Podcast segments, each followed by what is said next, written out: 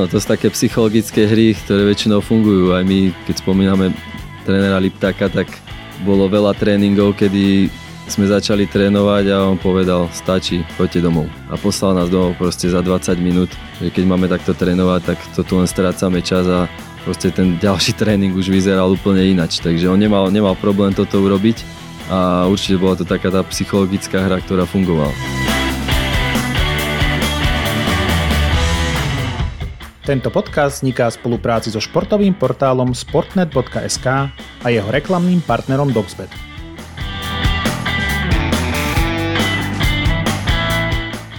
Počúvate športový podcast Vykroč, v ktorom Michal Kolek a Jaro Jeleník spovedajú inšpiratívne osobnosti nášho športu. Pridajte si podcast Vykroč vo vašich podcastových aplikáciách a sledujte nás na Facebooku, Instagrame alebo na vykroč.com a nezmeškáte žiaden zaujímavý rozhovor.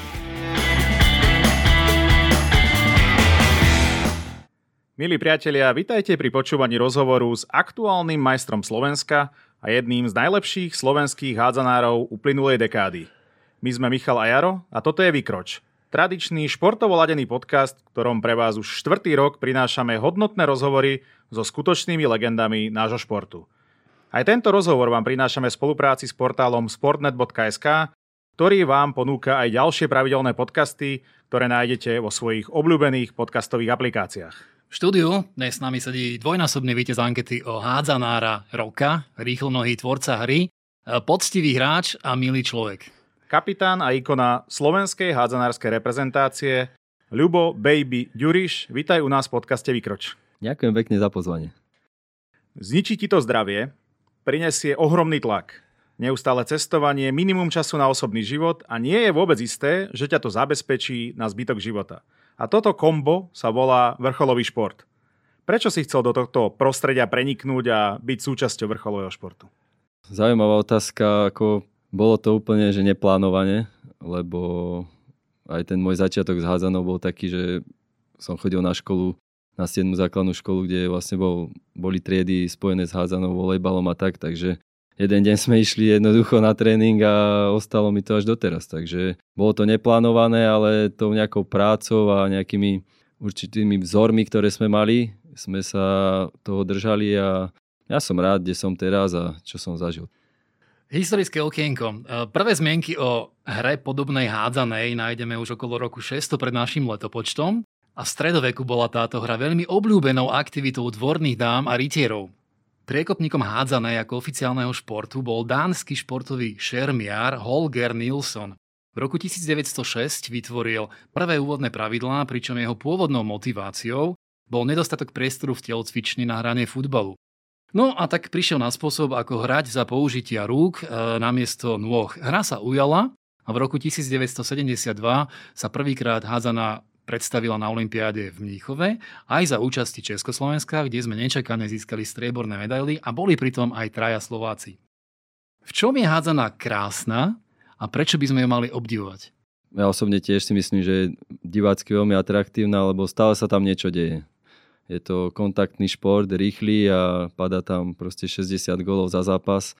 Čiže ľudia sa tam určite nenudia a Hádzanár musí ovládať všetko, hej, musí vedieť vyskočiť, behať, neviem, robiť kotul jedno s druhým, takže ja si myslím, že toto tých ľudí nejak drží v takom napätí a jednoducho tých gólov tam padne toľko, že môžu sa zate- potešiť aj 60 krát za zápas. Je hádzaná férový a spravodlivý šport? Je férový, ale na druhej strane je aj ľahko ovplyvniteľný inými faktormi. Myslím si, že aj rozhodca tam má veľkú moc a a my to neovplyvníme. Hádzaná teda prešla už od tých dávnych dôb nejakým vývojom. Aká je z tvojho pohľadu dnešná moderná hádzaná? Je v nej veľa taktiky alebo vopred pripravených herných situácií, nacvičených akcií, kde všetkých 6 hráčov v poli plus brankár presne vedia, čo sa bude hrať? Alebo je ponechávaný veľký priestor na kreativitu? Tak je to v takých dvoch smeroch. Keď sa pozrieme napríklad na štýl dánsky, tak oni majú jednu, dve akcie a majú ich tak napilované, že proste vedia z toho, uh, alebo majú z toho veľa možností. Takže oni hrajú úplne trošku iným štýlom, ale my ako napríklad Slováci, tak máme určite tie kombinácie a, a každý vie, čo má urobiť a, aj u nás po Vaskej Bystrici vlastne toto je nejaký taký silný článok toho, že my hráme kombinačne, nemáme tam proste nejaké hviezdy, ktorá, to, alebo hviezdu, ktorá dá 10 gólov za zápas, ale skôr je to takou tou kombinačnou hrou.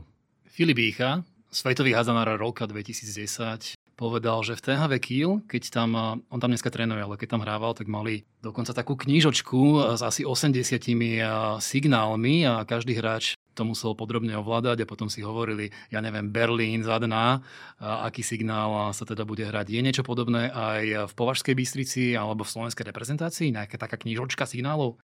Nie knižočka nejaká, ale napríklad keď som mal trénera Liptaka, tak on nám v podstate urobil taký nejaký manuál toho, ako sa máme správať, či už v obrane, alebo ktoré útočné kombinácie a všetky tam boli nakreslené a samozrejme museli sme to vedieť. A toto hľadom e, Filipa Ichu mám aj takú príhodu, že som hovoril s chlapcami z Českej repre a on proste keď prišiel vtedy do reprezentácie už ako taká nejaká hviezda, tak e, im donesol presne takýto manuál a že to sa, teraz sa to musíte všetko naučiť a muselo to tam na centimeter sedieť a takže bolo také úsmevné. Podľa mňa je to jednoduché. Uh, ubránte a dajte gol. Áno, to je, je trend, je proste dobrá tá obrana a rýchly protiútok. To je naj, najjednoduchší gól alebo najjednoduchšie sa dostať k tej výhre takýmto spôsobom, ale e, jednoducho tak, tak chcú hrať všetci a nie vždy to tak vyjde.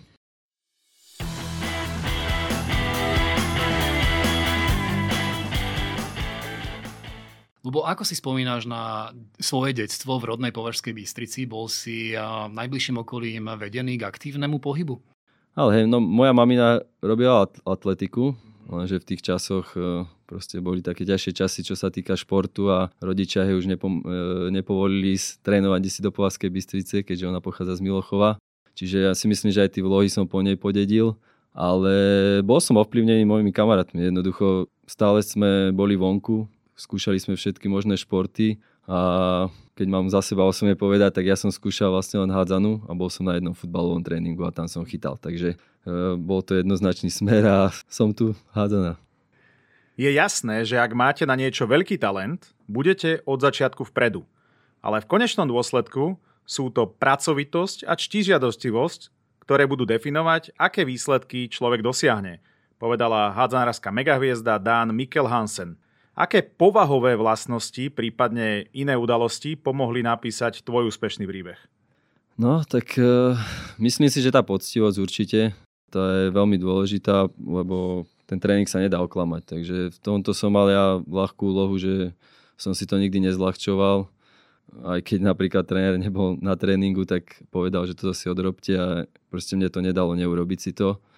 Aj keď som to mohol oklamať teda, takže určite tá poctivosť a vytrvalosť. Jednoducho nie vždy sa darí, ale nemôže to športovca nejak zlomiť a musí tam nejak cesto predniesť. Takže ja by som povedal, že tieto dve, talent je jedna vec, ale naozaj tá, tá práca, ten tréning a všetko okolo, to, to nenahradíte ničím. Považská Bystrica je tradičná hádzanárska bašta, výborne sa tam pracuje s mládežou. Domáci odchovanci dostávajú veľký priestor aj v seniorskom týme. Ako vyzerali tvoje mládežnické roky? Mládežnické roky boli také postupné. Jak som bol starší dorastenec, tak niektorí moji spoluhráči už hrali za mužov a ja som im aj závidel, že už sú tam a ja som tam ešte není, ale čakal som na tú chvíľu, kedy sa tam dostanem a proste rok na to som zrazu bol medzi mužmi, medzi tými vzormi, ktoré sme sledovali, chodili sme mu tierať palubovku a jednoducho my sme boli radi len, že sme v tom týme a pomaly som im tam vykal proste boli to naše vzory, ktorým sme sa chceli podobať a zrazu som bol v jednej šatni s nimi a aj ten prvý rok v podstate som nehrával, ale robil som tie veci na okolo ako mladý, nie? Čistil som lopty, nalieval som flaše s vodou a tak, takže to bolo úžasné a fakt to išlo tak nejak postupne a nakoniec som si zahral aj v tých mužoch poriadne. No dneska to je naopak. Ty si vzorom pre mladých začínajúcich hádzanárov ktorí k tebe vzliadajú. Dokážeš aj ty dneska im odovzdať niečo, prípadne zastavíš sa na nejakom tréningu mladých chlapcov, povieš im aj sám od seba niečo?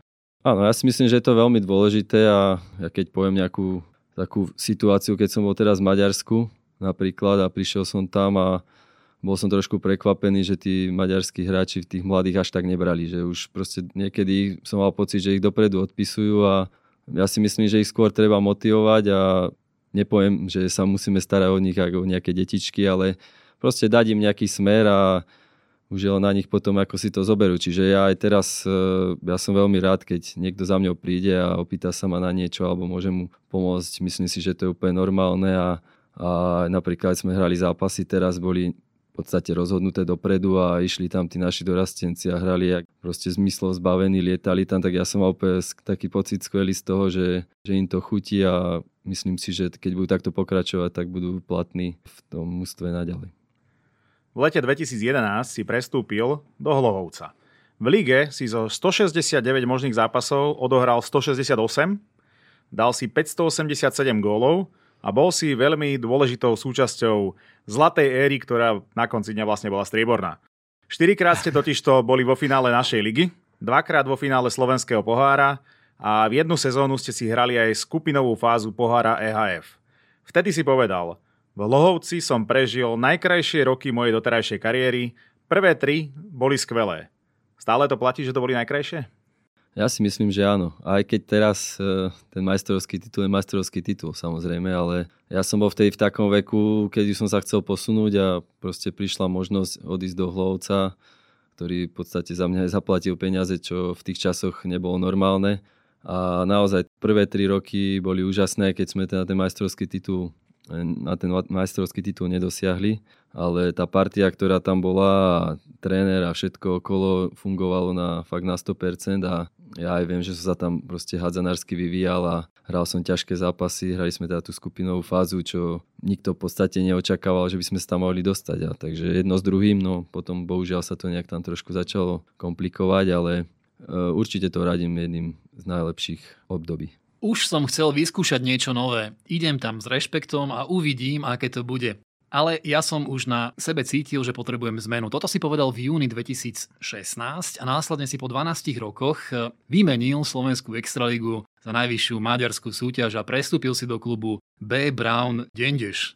Ani nie 30 tisícovom meste na severe Maďarska pôsobí klub, kde v minulosti hrávalo viacero Slovákov, Pavoliano, Marian Klajs, Michal Kopčo a tak ďalej. Čo tam zlákalo teba a ako si sa tam cítil? Tak áno, cítil som už, že už treba nejakú zmenu. Ja vždy som chcel hrať v zahraničí, bolo mi jedno kde, ale mal som vysviniané Švajčiarsko, ale nakoniec som skončil teda v Maďarsku.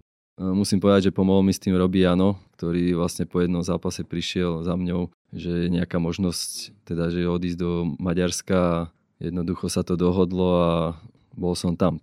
Bolo to 6 rokov dlho, nebolo to jednoduché, hlavne ten prvý rok, kedy som tam prišiel a v podstate tam bol nový celý tím, nevedel som jazyk, mal som tam našťastie jedného Slováka, Maťa Mikitu, ktorý mi veľmi pomohol, takže musel som si na všetko zvyknúť a, a bral som to tak, že ten prvý rok je proste taký skúšobný a mám takú vec, že vlastne sa mi aj v polke sezóny ozval Prešov, ktorý nejak vedel, že nie som tam až tak spokojný, ale ja som vtedy sa rozhodol, že vytrvám, že je to prvý rok a proste o tom som snil, že budem hrať zahraničí a myslím teraz, že dobre som urobil, že som tam zostal. Hádzaná v Maďarsku patrí medzi najpopulárnejšie športy. Jej infraštruktúra je na špičkovej úrovni. Tento šport je aj vysoko medializovaný a populárny aj medzi mládežou. Maďarsku je v 578 kluboch 28 tisíc aktívnych hráčov, z čoho je viac ako polovica pod 18 rokov. Tamojšia federácia má vypracovaný dlhodobý plán rozvoja hádzanej ako preferovaného národného športu v Maďarsku. Akým produktom je hádzaná v Maďarsku z tvojho pohľadu a aké postavenie tam má ligový hráč? Tak už tie štatistiky o tom hovoria, že celkovo ten šport je tam naozaj dotovaný od štátu a majú tam ten systém vybudovaný, takže aj tá liga je veľmi vyrovnaná. Hrá tam veľa cudzincov, čo určite zvyšuje kredit aj tej lige, ale naopak fakt tých maďarských hráčov je tam toľko, že keď nejaké mústvo zostúpi a príde ďalšie a tam proste sú nové mená a zrazu a, a sú to výborní házanári. V Dendeši ťa asi poznali, v tom 30 tisícovom meste, ale aké si mal postavenie, keď si išiel, ja neviem, do nejakého iného mesta, nebodaj do Budapešti? Poznávali ťa ľudia aj tam? To zaznie. To skôr, tak je tam fenomén, tam Seged Vesprem, týchto, týchto Champions League e, týmy hráčov teda vlastne tých spoznávajú, ale my sme boli známi možno v tých našich mestách, takže nebolo to tam až také, že by som sa tam musel jak nejaká kvázi celebrita skrývať, ale naopak faktom Ďonďoši tí ľudia boli, to bola taká jedna veľká rodina. tam bola malá hala, síce tisíc, možno tisíc ľudí na sedenie, ale tí fanúškovia a to, to bolo niečo fakt neskutočné, čo nám vedeli vytvoriť a pozývali nás na záhrady, na všelijaké akcie a chceli s nami byť, ale nemám ani jednu fakt negatívnu skúsenosť s nimi, skôr tie pozitívne. Dokonca teraz sme hrali s Prešovom druhé, druhý zápas vlastne v lige ešte základnej časti a prišlo sem 6 ľudí odtiaľ, čo si chceli vlastne pozrieť a prísť ma pozdraviť. Takže už len to svedčí o tom, že fakt boli takí priateľskí. Vo veľkých kluboch je tlak na výsledky enormný a keď sa nedarí, tak vedenie dáva dosť výrazne pocítiť tomu hráčovi, prečo ho platí.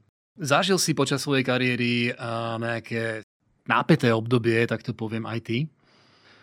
Áno, tak ja aj v Ďonďoši som prvé roky sme hrali o, vlastne o záchranu a vždy keď sa hralo dobre, bol pokoj, keď zrazu sme trošku niečo dovrzali, tak už vedenie bolo vlastne nastúpené a akože pokuty žiadne sme nedostávali, ale bolo tam veľa takých rozhovorov, že čo ako ďalej.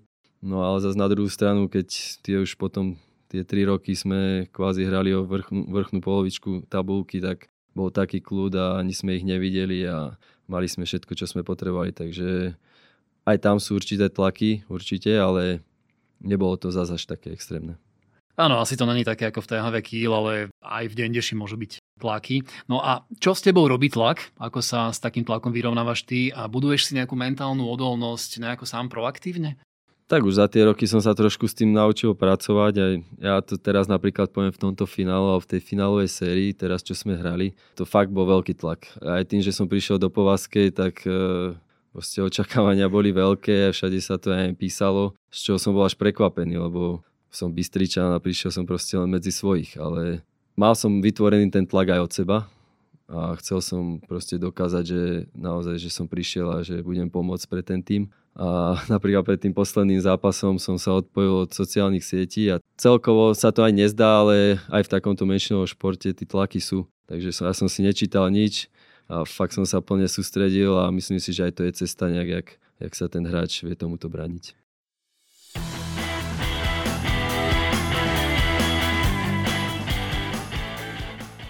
Trochu si nám aj nahral na ďalšiu otázku. Václav Straka, tréner považsko-bystrických hádzanárov, povedal, keď sa dozvedel, že v tejto sezóne, ktorá práve skončila, 2022-2023, ťa bude mať v kádri, povedal teda následovné. Vnímam to maximálne pozitívne.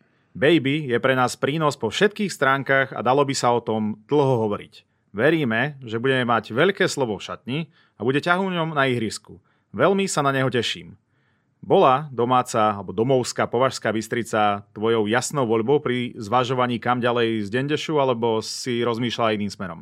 Bola to jasná voľba, v podstate už rok predtým sme boli v nejakom takom kontakte, alebo dva roky, pardon, ale vtedy som sa ešte dohodol v Dendeši, že ostanem, ale s tým, že som bol v podstate povazkou v nejakom, nejakom kontakte, že po tých dvoch rokoch si zavoláme a uvidíme.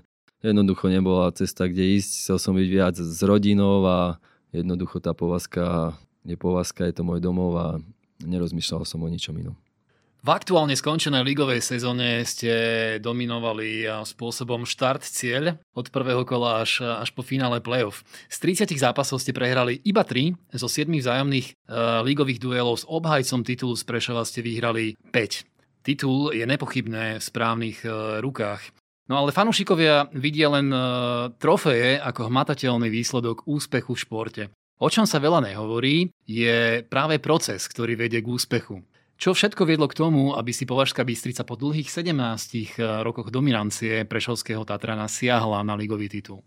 Je to tak, ja som to už aj spomínal, že vlastne ten proces tých posledných rokov, ktorá Povazka ako vytvorila v podstate sme tam všetko odchovanci, a tá práca trénera Straku je jednoducho úžasná. Fakt každým rokom tam zapája tých mladých hráčov a ten e, tým sa až tak toľko nemenil. Čiže všetky tieto veci spolu súvisia a už teraz tento, táto posledná sezóna to už bola fakt taká až rozprávkou, aby som povedal, že sme tak dominovali. Podľa mňa nikto to nečakal, ale jeho filozofia je ísť od zápasu zápasu a vychádzalo to. On, ja si dovolím tvrdiť, že on je hlavný taký strojca toho, že, že to tam takto funguje, lebo v podstate sme poloprofesionáli, niektorí pracujú, niektorí študujú a tých tréningov síce máme dosť, ale on to drží v nejakom takom, že to nikto neoklame, že tlačí na nás, aby sme trénovali aj jedno s druhým. Takže jemu fakt patrí veľká vďaka a myslím si, že aj ten klub pracuje proste v tých podmienkach, aký je, tak veľmi dobre. Áno, správne. Ja si dovolím tvrdiť, že ty, práve ty, tvoj príchod bol posledný dielik takej tej skladačky smerujúcej k titulu. Tak ja som si to nejak rozoberal a aj som sa vlastne bavil so spoluhráčmi, že tým, že som ja prišiel, som im dal možno taký nový vietor a ja som mal taký pocit, že, že tí chalani sa okolo mňa ja keby mali na koho spolahnuť alebo a, a cítili sa tak uh, sebavedomejšie. Takže myslím si, že toto mohlo byť taký nejaký faktor, ale ja nerád o sebe hovorím, a, ale tak som to vycítil, že proste že mali také väčšie sebavedomie. Tohtoročné finále play-off medzi Považskou Bystricou a Prešovom bolo reklamou nahádzanú. Považskej nastal ošial. Stupenky na finálové zápasy sa vždy vypredali za pár hodín. Hala bola plná už hodinu pred zápasom. Hrala tam živá kapela a atmosféra bola jednoducho fantastická. Aká energia sa počas tejto série sformovala v týme, vnútri týmu, čím ste možno dokázali nahradiť nedostatok centimetrov, kýl, skúseností v porovnaní s Prešovom? No, tak v takej atmosfére jednoducho sa hrá úžasne a v podstate v tom treťom zápase sme dvakrát zomreli, keď už bolo opäť gólov a stali sme z mŕtvych a ten zápas sme otočili. Čiže tí ľudia bol, boli veľký faktor toho, že sme tam naozaj, každý si to odrel a jednoducho to, čo sa tam vytvorilo, ja to nechápem ešte doteraz a keď poviem, že tá kapela, keď začala hrať na rozcvičke naživo, tú našu hymnu výťazí daný moment, tak e, ja už som po rozcvičke nevládal, ale ak to začali hrať, tak ja som normálne dostal taký vietor do nôh, že som za, za, zrazu začal lietať, takže ono, to bolo naozaj neskutočné. A myslím si, že to, čo tam bolo, tak nám môžu zavidieť aj iné športy na Slovensku. Ako takéto zápasy prežívajú hráči, takúto atmosféru? Je potrebné ich krotiť, alebo upokojovať, alebo ešte niektorí sa toho zľaknú a treba ich nabudiť? Ako to je? No ja som sa toho tiež trošku obával, že ak to za nás zapôsobí, že plná hala, akože chodilo nám veľa ľudí aj cez sezónu, ale toto bolo ako niečo úplne iné. Ale našťastie každý si to nejak v tej hlave upratal a skôr to bolo to motivujúce ako demotivujúce. Takže asi každý s tým vie nejak pracovať, na každého to určite ináč zapôsobí, ale na mňa to malo osobne taký efekt, že ma to vyburcovalo. Klub basketbalovej NBA Detroit Pistons mal v časoch, keď superil so slávnym Chicago Bulls, stratégiu známu ako Jordan Rules, ktorá spočívala v tom, že na famózneho Michaela Jordana nasadzovali troch i viac obrancov vždy vtedy, keď Michael sa rútil smerom ku košu. Na zastavenie nezastaviteľného 2,16 cm vysokého pivota LA Lakers Shaquilla O'Neala bola vymyslená defenzívna stratégia hack a šak, predpokladala úmyselné fauly na neho, po ktorých však hádzal trestné hody, v ktorých premenianí bol ale slabý. Ty si ako stredná spojka a tvorca hry pod eh, drobnohľadom súperovej obrany. Jestvuje aj nejaká známa stratégia a taktika, ako heknúť a zastaviť Luba Ďuriša? No, tak eh, sú tam nejaké systémy, aj Prešovi v podstate osobnú obranu na mňa, ale boli sme na to pripravení a myslím si, že skôr nám to pomohlo, lebo máme takých hráčov v hre jeden na jedného, takže sme to využili a moc im to nepomohlo. Takže aj keď som ja nedal ani gól, teda dal som jeden v tom zápase, tak sme vyhrali ten zápas. Čiže ono sa to ťažko, už teraz v tých systémoch je aj táto osobná obrana, vedia, vedia to tí týmy nejak prekonať. Nepatríš medzi najvyšších a najťažších hádzanárov. Ako kompenzuješ svoju subtilnejšiu postavu, 175 cm a okolo 70 kg, v hre proti fyzicky viac disponovaným obrancom dvojmetrovým. Hrávaš viac hlavou, alebo viac nohami, alebo ako to kompenzuješ? Jednoducho, keď sú oni vyšší, tak ja musím byť rýchlejší. Nemôžu ma chytiť, to je celé. Ale vo veľa veciach stačí použiť aj ten rozum, kedy nemusím sa tam s nimi silou vybíjať, ale skôr pripraviť akciu tak, aby to vyšlo, že sa tam že tam nejak vniknem. Behol si im niekedy aj pomedzi nohy? Aj to sa mi raz stalo, ale nedal som gol.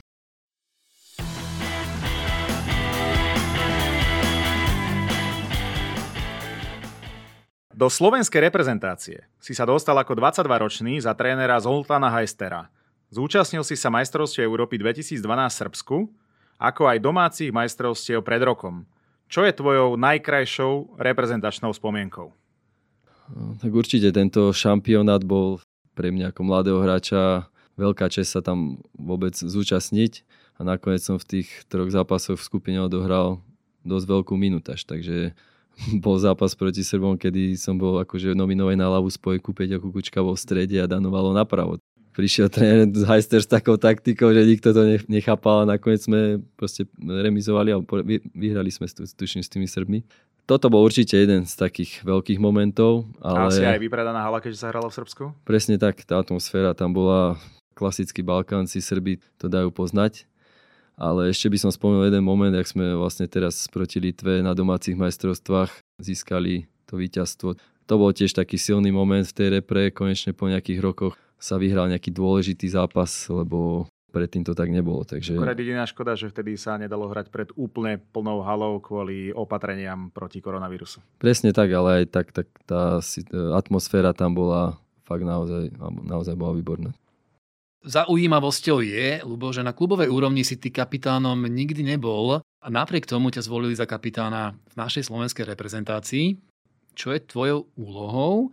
Pociťuješ väčšiu zodpovednosť keď do zápasu nastupuješ ako kapitán. Tak ja tu zodpovednosť, ka- zodpovednosť toho kapitána nejak nepreceňujem. V podstate je to určite česť, aj som tomu rád, že vlastne som v repre kapitán, ale na druhej strane som len taký nejakým, nejakou spojkou medzi trénerom a tým ústvom. Jednoducho, keď mužstvo niečo potrebuje, ja idem za trénerom, poviem, alebo naopak, keď nie, tréner niečo potrebuje, tak ja to reprodukujem zase týmu. Jedna taká negatívna vec, čo je na tej kapitánskej funkcii, je to napríklad na majstrovstvách. Ja som mal non-stop celý deň na telefóne niekoho, čo som niečo riešil a naozaj ten tlak aj tým médií, aj všetkého bol taký trošku zvýšený a nemohol som sa úplne že plno sústrediť, lebo musel som to vyriešiť to bolo také, takú, taký prvý, nejaká negatívna situácia, ktorú som zažil vďaka kapitánstvu. Funguje to aj na ihrisku, ako keby si taký tlmočník eh, nejaké stratégie a pokynov eh, operatívnych toho trénera? To skôr ako stredná spojka. Napríklad, mm-hmm. čo sa mhm. týka tej útočnej fázy, tak tam áno. A ten kapitán v podstate skôr len pred zápasom alebo v polčase niečo povie a nejakých pozbudí chlapcov alebo zvýši slovo. Takže myslím si, že na tom ihrisku to až tak není skôr z tej šatni. Hádzanej je kapitán niečím špecifický alebo má nejaké výsadnejšie postavenie voči rozhodcovi alebo je to radový hráč a akurát na začiatku a na konci si s ním podá ruku? Asi tak, lebo my nie sme ani označení. Kedy si bolo páska, teraz v podstate to ani nefunguje, tuším. Možno niektoré týmy to majú hráčov označených, ale takže myslím si, že ten rozhodca ani nevie, kto je kapitán a vidí nás naozaj iba pri nejakom lose na začiatku. Takže nemyslím si, že tam má nejakú extra funkciu. Oproti Maďarsku práve naopak, hráčska základňa na Slovensku sa stenšuje. V roku 2020 bolo asi 70 kluboch, pripomínam, že Maďarsku je takmer 600, registrovaných 6600 hráčov a hráčiek. Klesa nám podpora hádzanej a zároveň asi aj jej kvalita. Čo sa deje v slovenskej mužskej hádzanej a ako naštartovať cestu návratu medzi širšiu európsku špičku, aby sme sa dostali na nejaké majstrovstvá aj inak než ich organizáciou? No, tak myslím si, že toto je taký dlhodobý problém aj nielen hádzané, ale, aj väčšinou športov na Slovensku a myslím si, že kto sa pohybuje v, tej, v tejto športovej branži, tak vie, že ten šport naozaj na Slovensku nenapreduje. A jednoducho vychovávať tých mladých. No. To, je, to je cesta, tá mládež určite a nie je to určite krátkodobá záležitosť, ale to beh na dlhú trať. Ako ich eh, motivovať v hádzanej, pretože viem napríklad, že vo futbale, keď sú mladí hráči, ja neviem, do nejakej kategórie, dajme tomu do 10 rokov, napriek tomu, že hrajú, tak veľakrát futbalové zväzy ani nezverejňujú výsledky. Že berú to vlastne tak, že aby si zahrali, oni, tí chlapci vedia, že kto vyhral, kto prehral, koľko to dalo, ale pozrieme sa na web a všade je to ako zápas odohratý, ale kvázi 0-0. V hádzanej si myslím, môžeš ma opraviť, že to takto nie je, že skrátka od mladších žiakov už je vidno, že jedno mužstvo vyhralo 35-15 a podobne. Čo si myslíš o tomto? Je to motivujúce, demotivujúce? Treba ich radšej viac nechať hrať bez ohľadu na výsledky, alebo byť majstrom Slovenska aj v mladších žiakoch je to najdôležitejšie na svete? Tak ja si myslím, že jednoducho musí ich to baviť. Tam v tých žiackých kategóriách nejde ani tak o, o tie výsledky, ale skôr o to, aby ich to bavilo, aby sa zdokonalovali a myslím, že aj ten dánsky alebo nemecký systém je o tom, že tam vôbec neberú výsledky. Určite to je nejaká forma pre tých žiakov, aby, aby, aby ich to bavilo, aby tam našli svojich kamarátov a jedno s druhým a myslím si, že už tým časom nájdu nejakú cestu, či, či budú pokračovať alebo nie, ale myslím si, že keď ich to bude baviť a keď budú v dobrom kolektíve, tak e, to nenechajú len tak. A ako to bolo v tvojom prípade? Lebo viem, že niektorí hráči v Považskej Bystrici v žiakoch mohli byť veľmi dobrí, ale napríklad chodili na školu a keď im hrozilo prepadnutie, tak mohol byť aj najlepší hráč v mužstve, ale skrátka tréner povedal nie, lebo tvoj prospech je zlý. Ako to bolo u teba? Mal si niekedy aj ty takúto stopku kvôli výsledkom v škole alebo niečo podobné? Priznám sa, mal som. Peťka z čoho bola? Bola z matiky.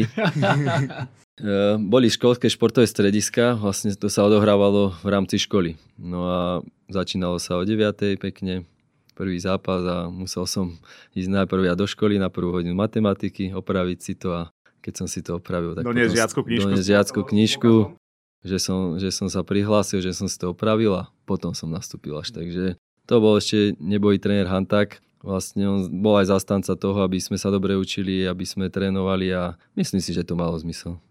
Múdri tréneri hovoria, že ich práca nie je len o znalostiach, ale najmä o komunikácii, správnom riadení kolektívu a zvládnutí ega hráčov.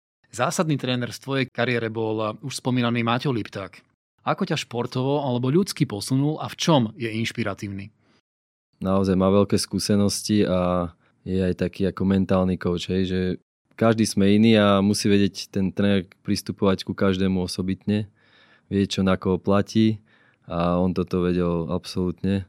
A mne dal v prvom rade pri ňom som vlastne začal v mužoch a dal mi nejaký ten smer a hádzanársky som sa pri ňom tak vyvinul, že tým, že on pôsobil aj v zahraničí a naozaj som pričuchol v tej veľkej hádzanej a úplne potom som mal iný pohľad na tú hádzanú, jak som mal predtým.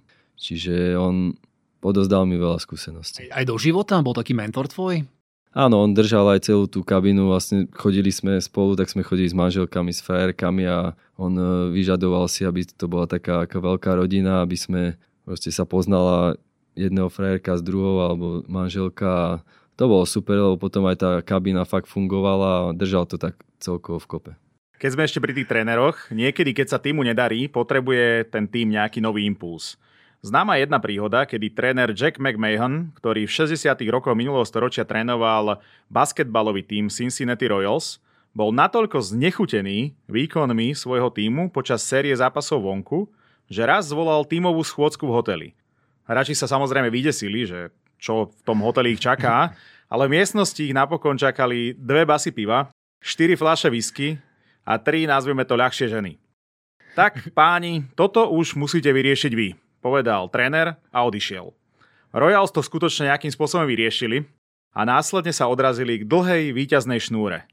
Aké impulzy si zažil ty a zaberali a pomohli naštartovať pozitívnu zmenu v tímoch, kde si spôsobil?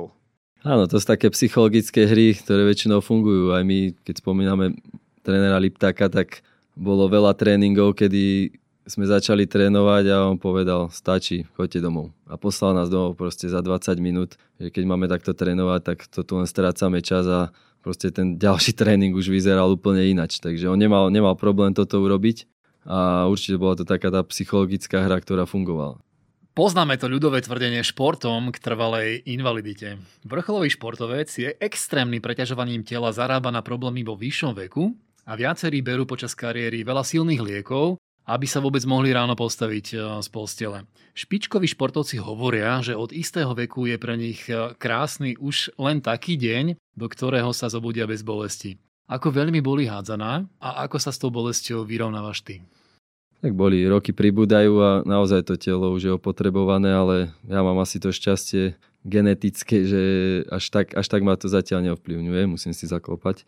Ale určite aj ja to cítim aj na kondície, aj na všetkom, že, že už je to ťažšie, preto treba viac trénovať a jednoducho byť pripravený a ten tréning je aj pomoc proti tým zraneniam, lebo fakt keby teraz netrenujem dva týždne a začnem behať, tak ma boli všetko. Čiže ono sa nejak treba postupne udržiavať, čo ja robím aj v tom osobnom voľne a tým, že žena je kondičná trenérka, tak som aj tým oplivnený a je šport, my sme športová rodina, čiže myslím, že aj toto mi veľmi pomáha.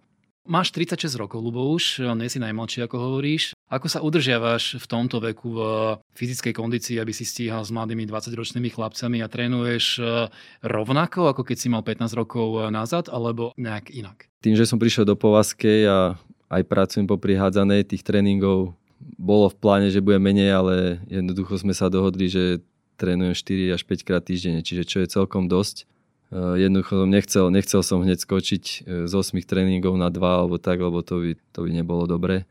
Čiže v touto formou sa udržujem.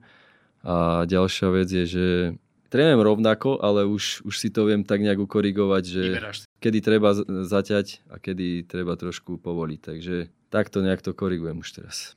Okrem fyzických tréningov sú dôležité veci aj po psychickej stránke a emócie. Akú úlohu by podľa teba mali zohrávať emócie prístupe k tréningom a zápasom? No, emócie sú veľká vec. Ovplyvňujú aj jeden druhého, napríklad v kolektívnom športe, keď vidím, že niekto je proste emotívne, tak to proste nabudí aj tých okolo. Aj keď ja až tak som není emotívny v tých zápasoch, e, skôr som taký, že to krotím, aby som sa nejak sústredil na to, ale sú hráči, ktorí jednoducho po každom gole skáču, a, ale zase na druhú stranu mňa to, mňa to motivuje je lepšie, keď skáčeš po každom zápase, ale, alebo nie? Keď sa tak hecuješ, alebo radšej je lepšie ostať uh, v tých emóciách pokojnejší? Asi ako v ktorej fáze, lebo napríklad v týchto už playoffových zápasoch sa človek zaraduje, ale není tam čas na oslavy a neviem čo. Čiže ja to skôr krotím a jednoducho aj teraz po tých piatich zápasoch už som vedel, že minútu a po pred koncom budeme majstri a tam to normálne tak na mňa doláhlo, že som sa opustil a jednoducho som začal plakať, ale išlo to proste so mňa vnútra, ten celý tlak spadol a asi aj to, že som to toľko dusil v sebe, tak to nakoniec tak dopadlo. Vrcholový športovec žije počas aktívnej kariéry v istej bubline. Raz však táto bublina praskne a športovec sa musí vrátiť do bežného života. Mnohí tento moment nezvládajú, pretože majú síce disciplínu, morálku, ale chýbajú im znalosti a zručnosti pre kariéru po kariére. Ako sa podľa teba čo najlepšie pripraviť na život po kariére vrcholového športovca?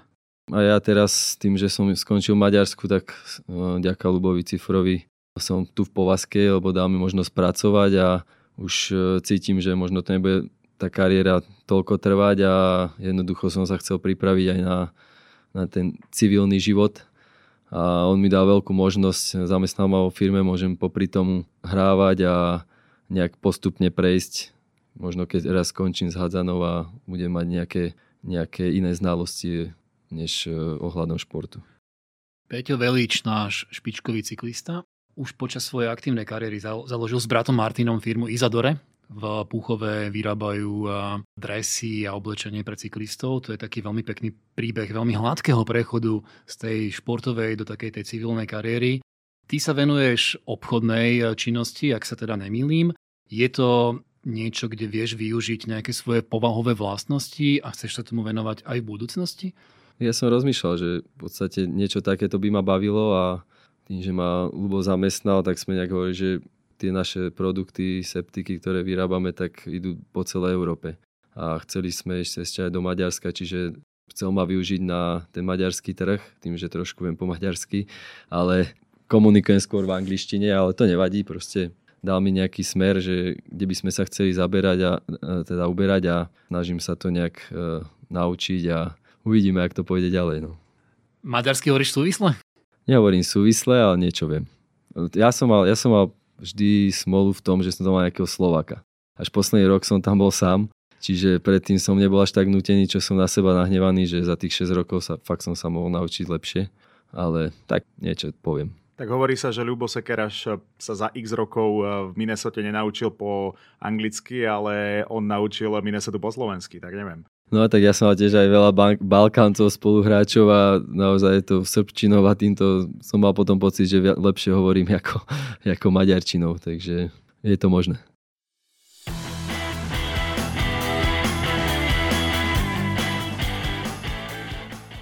Náš priateľský zápas s rýchlonohým hádzanárom Ľubom Ďurišom sa dostáva do svojho vyvrcholenia. Čaká nás však ešte niekoľko zaujímavých kontaktných situácií. Počúvate podcast Výkroč, v ktorom spovedáme najväčšie legendy slovenského športu. Ľubo, úspešný muž zaspáva spokojný a zobúdza sa netrpezlivý. Považuješ sám seba za spokojného a šťastného?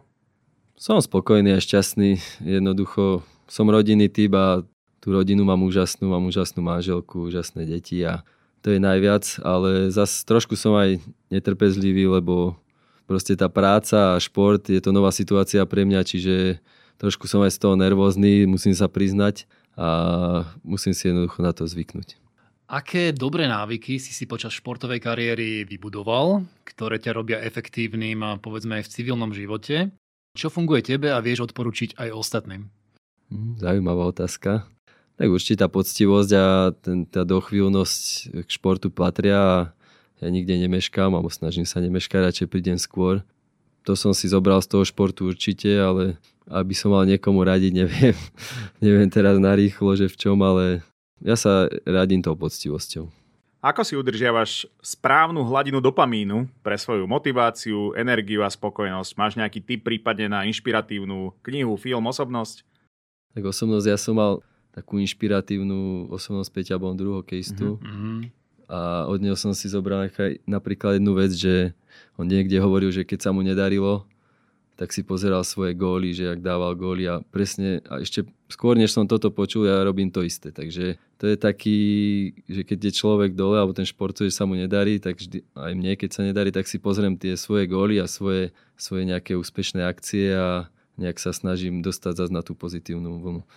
Hokejisti niekde, niekedy, najmä útočníci, keď sa im nedarí, tak e, majú rôzne rituály typu, že si dávajú hokejku do záchodu. A neviem, čo by si tam mohli dávať hádzári, či tenisku alebo niečo. Máš ty takýto nejaký tajný rituál? Nemám nič tajné. Mám podres veci, oblečenie, čo, ktorom hrávam vlastne stále a mám nejakú svoju rozcvičku, ktorú robím pred zápasmi, ale nejaký vyslovený rituál ani nie, lebo myslím si, že keby to mám všetko dodržať, nejaké rituály, tak to skôr toho športovca ubíja. Ja, ja, ja mám len takéto základné. A možno ani nie. Sú takí, povedzme, možno až troška autisti, ktorí si rovnajú flášky, neprekračujú čiary na tom tenisovom kurte. Vieme, o kom hovoríme, Rafa Nadal. A je, jemu to naopak pomáha dostať sa do takéhoto flow stavu a veľmi mu to pomáha práve tieto rituály. Ja som aj počul s vami podcast, kde ste o Peťovi Čechovi, že mal ten 0-0. Stav, aj keď Stav 0-0, takže to, to už sú... A to asi majú podľa mňa tí brankári, lebo u nás Ríško Štocho, ten ich mal viac tých rituálov napríklad, ale ja mám fakt len také základné a moc sa tým neriadím. Tvoja manželka Veronika, už sme to spomínali, je kondičnou trénerkou, vychovávate spolu dve malé deti, Zarku a Nika. Musela sa manželka nejako prispôsobiť eh, tvojej kariére a je pre vrcholového športovca v čase aktívnej kariéry rodina, vlastná rodina oporou alebo skôr príťažou? Ja si myslím, že oporou. A aj keď na druhej strane pre ňu to muselo byť veľmi ťažké, lebo aj keď som odchádzal do Maďarska, ešte sme deti nemali, boli sme čerstvo zobratí a nemohla sa seba realizovať. Proste všetko podmienila tomu, aby som ja mohol hrať, ale tým, že už prichádzali potom deti a tak, tak aj ja už som videl aj na nej, že jednoducho potrebuje svoj priestor a aj preto som sa rozhodol, že sa vrátim do Povaske a nech ona má nejaké svoje koničky a jedno s druhým aj nejakú prácu, lebo dovtedy sa starala o deti, bolo všetko v podstate na nej a teraz má jednoducho beh, ktorý miluje, trénuje stále, chodíme po všetkých rôznych e, behoch, súťažiach, takže ja som rád, že, že si našla niečo, čo, čo ju naplňa. Chodíš s ňou rád, alebo ťa tam musí ťahať? Nie, chodím s ňou rád, tak jak ona mňa podporovala, ja sa snažím teraz jej to nejak, nejakým spôsobom vrácať a jednoducho aj detičky, tiež ich to baví a máme to takú rodinnú oslavu športu. S Nikom som ťa videl eh, hrať futbal. Bude z neho futbalista? No, stále mu dávam tú loptu k nohe a on stále chytá do ruky. takže veľmi som chcel, aby hral futbal, ale nechám to na ňom a teraz myslím si, že keď chodí so mňou do halia, tak stále ho baví hádzaná, prídeme domov, je Laco Kovačím v brane, hm. musím mu hádzať, takže uvidíme. O čom ešte sníva Lubo Ďuriš? Čo máš v pláne zrealizovať v horizonte 5 či 10 rokov? Tak určite nejak sa začleniť v tej práci, aby som eh, v podstate našiel niečo, čo ma naplňa. A čo sa týka toho športového smeru, tak určite pomôcť tým mladším hráčom nejakým, aby mali ten presun nejaký plynulejší, aby v tej povaskej sa našla ďalšia generácia, ktorá to po, po nás prevezme. Toto som si dal taký cieľ, aby som im pomohol a dúfam, že to tak aj bude. Už iba jedna otázka čaká Lubo Ďuriša dneska. A to klasická naša zatváracia. keďže sme podcast Vykroč, aké je tvoje vykročenie do každého nového dňa alebo rána? Máš nejaký obľúbený ranný rituál a vstávaš ráno na nadšenie alebo na budík? Ja nemám problémy so stávaním. Proste jednoducho mi zasvoní na prvú šupu e, budík a idem hore. Lenže moja žena, tá, tá si nastavuje tri a niekedy stáva skôr než ja. Čiže, to poznám. Čiže na to mám trošku už nervy, že ona nestane po tom prvom, druhom ani treťom. Ale vstávam, v takom tom pozitívnom sa snažím. Pijem každé ráno zelený čaj, to mám taký rituál a vždy snažím sa myslieť pozitívne.